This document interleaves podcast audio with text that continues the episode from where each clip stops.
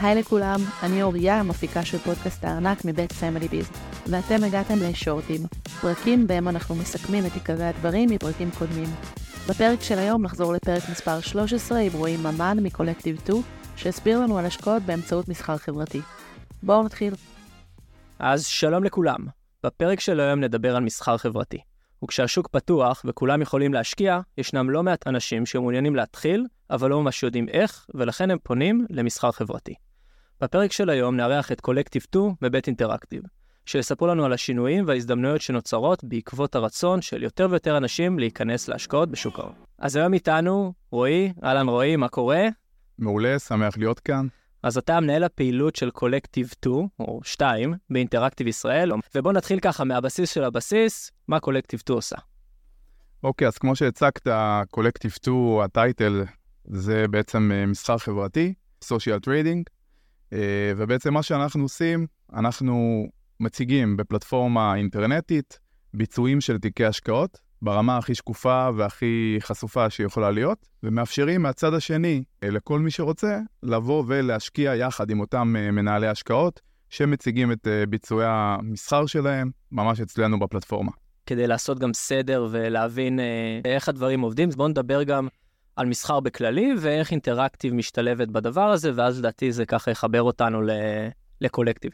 אז כמו שאמרת בהתחלה, קולקטיב בעצם פה בישראל היא תחת קבוצת אינטראקטיב ישראל. אני בעצם התחלתי את הדרך שלי בשוק ההון, באינטראקטיב לפני 8 שנים, ועשיתי כמה תפקידים בחברה. ואינטראקטיב בעצם, אינטראקטיב ישראל, מה שאנחנו עושים, אנחנו נותנים גישה לסוחרים עצמאיים, בעצם לבוא ולפתוח תיק השקעות באחד מהברוקרים הגדולים בעולם, אינטראקטיב ברוקרס, ובעצם לנהל בעצמם את התיק. זה בעצם היה הבסיס של החברה, ולאורך הדרך כמובן נוספו עוד ועוד מוצרים שאנחנו היום מציעים לקהל הלקוחות שלנו. אז ברמה הבסיסית, אינטראקטיב היום, כל אחד שרוצה יכול לבוא ובסכום של החל מ$3,000, לפתוח תיק השקעות ולנהל אותו בעצמו, בעצם במגוון מוצרים פיננסיים, אם זה מניות, תעודות סל, חוזים עתידיים, אופציות, כל אחד בעצם מה שמתאים לו. אז בעצם בשביל לעשות סדר באמת למאזינים, ולמי שלא מכיר, למרות שאני מניח שרוב האוכלוסייה שלנו מכירה את אינטראקטיב, ומה זה מסחר עצמאי, זה פלטפורמה, אתר אינטרנט או אפליקציה, נכון? שאני בתור לקוח של אינטראקטיב יכול לקנות ולסחור בעצם באופן עצמאי לפי השיקולים שלי. אני רוצה לקנות היום מניה של, לא יודע מה, של טסלה, אז אני יכול להיכנס ולקנות, לראות את המחיר ובעצם לרכוש, בסדר, דה-פקטור. בעצם כמו מה שנגיד הבנקים עושים, נכון? אינטראקטיב הייתה הרי לא יודעים להגיד מהחלוצות, אבל מי שקצת טלטלה את השוק, בגלל התנאים הטובים, נכון? אם הבנקים גובים לנו כל מיני דמי ניהול, או כל מיני עלויות החזקה, אז בעצם אינטראקטיב כפלטפורמה באה ואמרה, בואו תסחרו דרכי, נקרא לזה בתנאים פיירים, כלומר בצורה כזאת שיהיה הוגן בשבילי לסחור. ומפה עכשיו בואו נחבר את זה באמת לקולקטיב, אז פלטפורמות מסחר אמרנו יש מגוון, בבנק, אינטראקטיב, עוד כל מיני חברות, וקולקטיב בתפיסה שלי עשתה פה משהו שהוא די חדשני, או אפילו מאוד חדשני. אפשרה לי לראות תיקים של אנשים אחרים. נכון, בוא תסביר רגע על התהליך סביב האירוע הזה, כלומר, למה שאני אסכים שיראו את התיק שלי?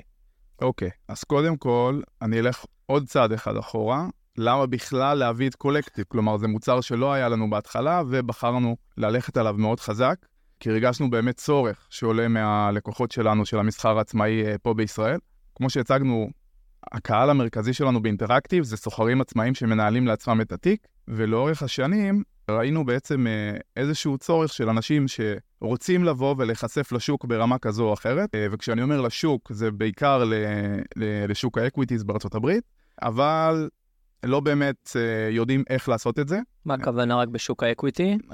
אני מתכוון למניות, תעודות סל, כן.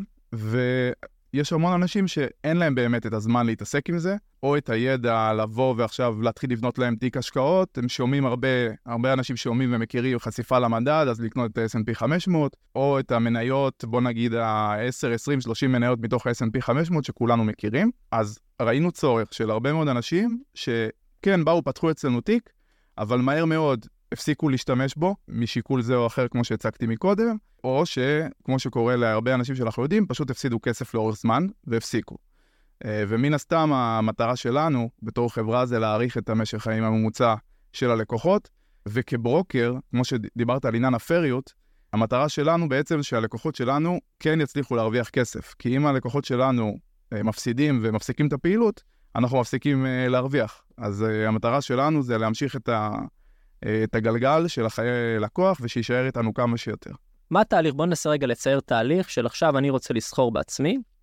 קודם כל בוא נעשה איזושהי הפרדה, כי בעצם כשאנשים באים לשוק ובאים לסחור בעצם או לפתוח חשבון ברוקר, אז אנחנו מזהים כמה סוגי לקוחות מרכזיים, בוא נקרא לזה. יש את האלה שאומרים, אוקיי, יש לי איזשהו סכום כסף, אני רוצה לבחור כמה מניות, להשקיע בהם ולשמור את הכסף שם, ואנחנו מגדירים אותם, נגיד, משקיעים לטווח ארוך. ומה שאנחנו רואים לאחרונה, אני רואה את זה לפחות בשנתיים, 3 האחרונות, הקורונה נתנה לזה בוסט רציני, בעצם כל אותם אנשים שאומרים, אוקיי, יש לי פה איזושהי הזדמנות לעשות כסף קל או כסף מהיר, ולבוא ולסחור לדווחי זמן קצרים עד בינוניים, ולנסות מה שנקרא לנצח את המדד, לנצח את השוק במסחר חי ופעיל. זו קבוצת האנשים שבעיקר אנחנו רואים שמפסידים לרוב כספים, בצורה די מהירה. מתלווה לזה גם הרבה מאוד, לא יודע איך לקרוא לזה, משפיענים, גורואים ודברים כאלה שאנחנו רואים בעצם צצים להם ברשתות החברתיות, ובעצם מנסים לסחוף אחריהם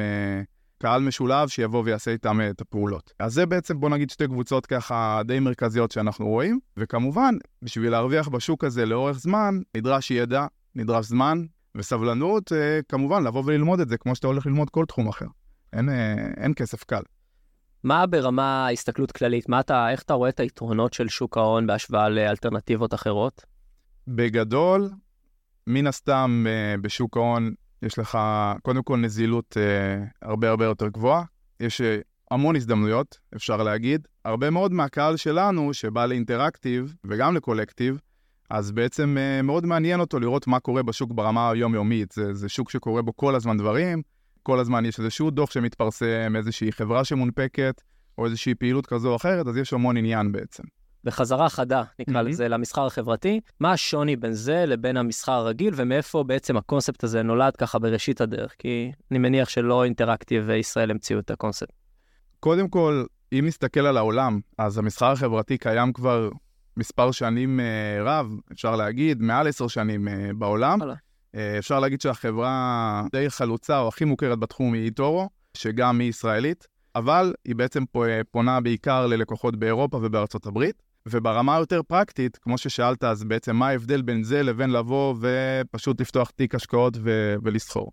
אז כמו שאמרנו, אלמנט הידע ואלמנט הזמן, שבעצם כל אחד שרוצה להשקיע בשוק ההון חייב שיהיה לו אותו כדי להצליח. כשאתה הולך לקולקטיב או למסחר חברתי, זה מין איזושהי דרך מעקף כזו. אתה אומר, אוקיי, אני כן רוצה להיות חשוף להשקעות אקטיביות בשוק המניות, בארצות הברית בעיקר, אבל אין לי את הידע ואת הזמן.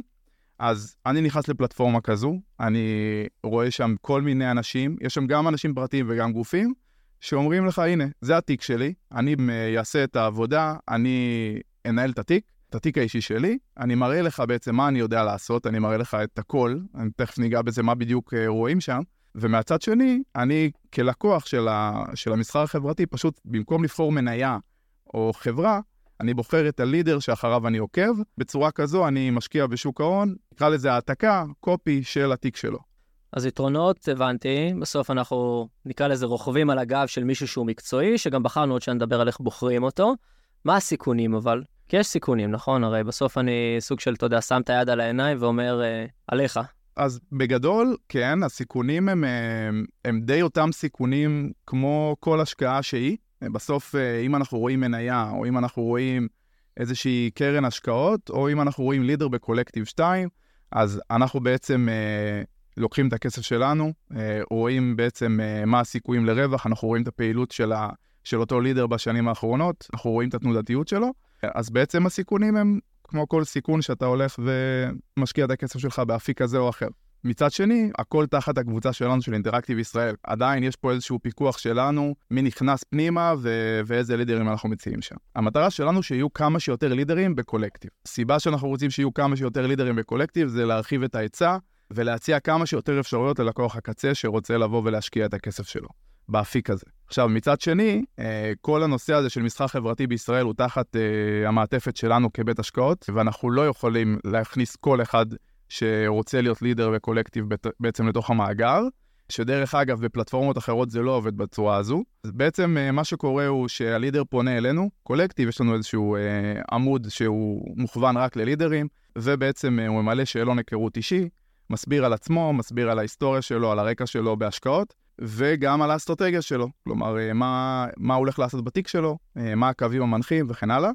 וכמובן אנחנו גם מבקשים מהם להציג לנו היסטוריית ביצועים בברוקר, זה יכול להיות בבנק, זה יכול להיות בבית השקעות, או בברוקר אמריקאי כמו אינטראקטיב, ובעצם כל המידע הזה שאנחנו אוספים עובר בעצם לבית השקעות, למי שאחראי על זה, הם מחליטים האם להכניס אותו או לא להכניס אותו, ובמידה וכן, אז הוא נכנס בעצם לתוך קולקטיב, פותח חשבון, ואנחנו מתחילים לעקוב אחרי החשבון שלו, בדרך כלל אחרי רבעון או אחרי 2 רבעונים, הוא נכנס לתוך המאגר, עם כמובן הביצועים והכל בסדר, ומה שנקרא עובר את הוולידציה שלנו. אתם נדרשים לעשות את זה? כלומר, זה דרישות הרגולציה לעשות את הוולידציה הזאת? האמת שכן, יש בעצם דרישות מסוימות שאנחנו צריכים לוודא, כמו לדוגמה שהוא עובד באמת על כסף אמיתי, יש מוצרים שאנחנו כן מאפשרים לסחור ויש מוצרים שלא, עוד פעם הכל בהתאם לדרישות הרגולטור. משהו כן חשוב, שאני חושב ששווה לציין את זה, כי זה לדעתי בדיוק הפיק פוינט כזה שאותי זה נורא עניין. בסוף אני יכול לעקוב אחרי מישהו, אבל נכון, חלק מהמסחר מתבצע בשעות שאנחנו ישנים, ואז אני בעצם מקבל את ההתראות שאמרתם לי, הנה הלידר שאתה עוקב אחריו בדיוק עכשיו מחר את כל התיק שלו, ואני פספסתי את זה, זה מודל אחד. במודל שני יש גם מעקב אוטומטי לחלוטין, נכון? ספר על זה קצת. בעצם אפשר להגיד, המיינסטרים שלנו היום, לפחות מבחינת הלקוחות שלנו, זה מסחר אוטומטי לחלוטין. כלומר, יש היום בישראל לא חסרים שירותי איתותים, פעם זה היה אפילו יותר חזק מהיום.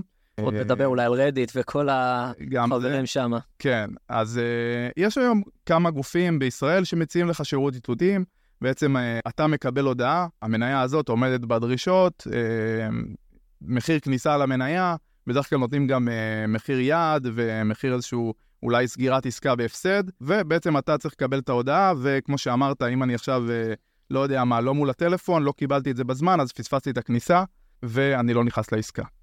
עכשיו, המסחר החברתי בעצם בא להתגבר על זה, וגם פה זה איזשהו יתרון גדול שיש לנו, שבעצם ברגע שאתה לוקח את החשבון השקעות האישי שלך, ומחבר אותו לקולקטיב בצורה אוטומטית לחלוטין, אז בעצם מאותו רגע החשבון שלך הוא מחובר בצורה אוטומטית, סוג של טייס אוטומטי במרכאות, ואז באותו שנייה שהלידר לוחץ על כפתור הקנייה, ומבצע הקנייה אצלו בחשבון, החשבון שלך מבצע את פעולת הקנייה יחד איתו, באותו מחיר. ואז הם נחסך ממך כל הנושא של פספסתי או לא פספסתי, זה קורה. ממש אוטופיילוט לחלוטין, כלומר שגר ושכח כזה. נכון. אנחנו רוצים פרקטיקה עכשיו. אני החלטתי שאני רוצה להצטרף לקולקטיב 2, מה אני עושה? אז קודם כל אתה מן הסתם, אני מניח, תיגש לאתר וככה תקבל אינפורמציה שזה מה שאנחנו נותנים. הדבר ראשון שאנחנו בעצם דוחפים את הלקוחות או רוצים שהם יעשו, זה יירשמו לאתר, בתוך האתר אנחנו מציעים איזשהו סימולטור. כלומר, אתה נחשף לכל המשקיעים, בעצם שקיימים לכל הלידרים, ואתה יכול ממש להתחיל לשחק עם איזשהו תיק מעקב סימולציה כזה, שאתה יכול לבוא ולעקוב אחרי הלידרים. אנחנו גם מן הסתם מנסים ככה לחנך ולהסביר כל מיני מושגים שעוזרים ללקוח להחליט איזה לידר לבחור. אנחנו בעצם מנסים לתת את כל הכלים כדי שבאמת הלקוחות יקבלו ויגיעו ללידר שבאמת מתאים להם. אם זה מבחינת הסיכון, ואם זה מבחינת האסטרטגיה שלו. יש כאלה שמחפשים השקעות יותר אקטיביות ורוצים לראות פעילות בתיק, ויש כאלה שזה לא מעניין אותם. ואומרים, אני רוצה כמה שפחות פעיל, אלא ללכת על מישהו שהוא דווח ארוך. אז המטרה בעצם שהלקוח ינהל על הלידר שמתאים לו, כמובן שאפשר לבחור בכמה לידרים, לא חייב רק אחד. ואז מה? ואז זה מתחלק? כן, אתה בעצם לוקח את התיק שלך, מפצל אותו בין הלידרים שבחרת, ואתה עוקב...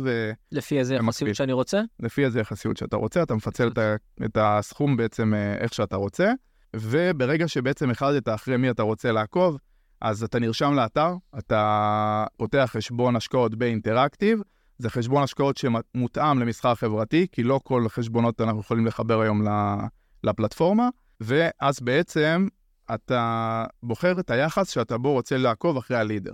מה זה אומר? בעצם הלידר, אנחנו מסתכלים על התיק שלו, וכל לידר עובד עם התיק האישי שלו, אמרנו, עם הכסף האמיתי שלו.